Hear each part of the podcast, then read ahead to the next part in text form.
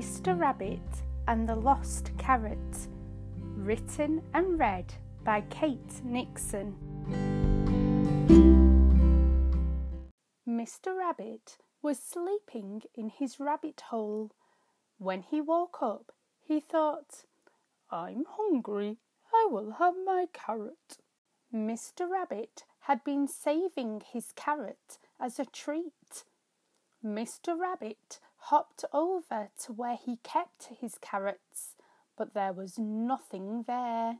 Mr. Rabbit hopped outside, but his carrot was nowhere to be seen.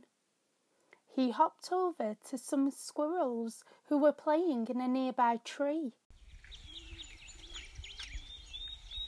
Excuse me, have you seen my carrots?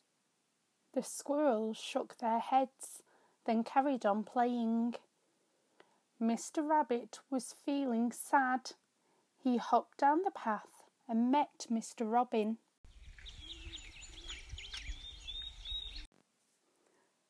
Have you seen my carrot? Mr. Robin shook his head, then flew off back to his nest. Mr. Rabbit started to cry.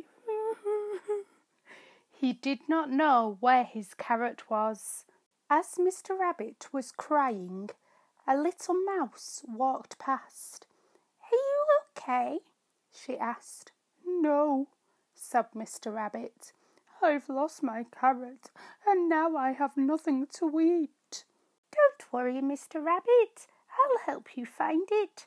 Where did you have it last? I took it back to my rabbit hole, but now it is gone. Mr. Rabbit and Miss Mouse walked back to the rabbit hole.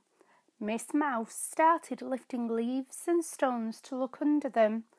Then, as Miss Mouse moved a big leaf, Mr. Rabbit saw something orange.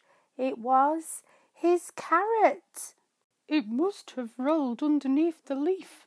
Thank you for helping me, Miss Mouse. Would you like to share my carrot?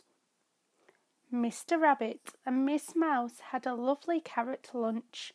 Then they played all day.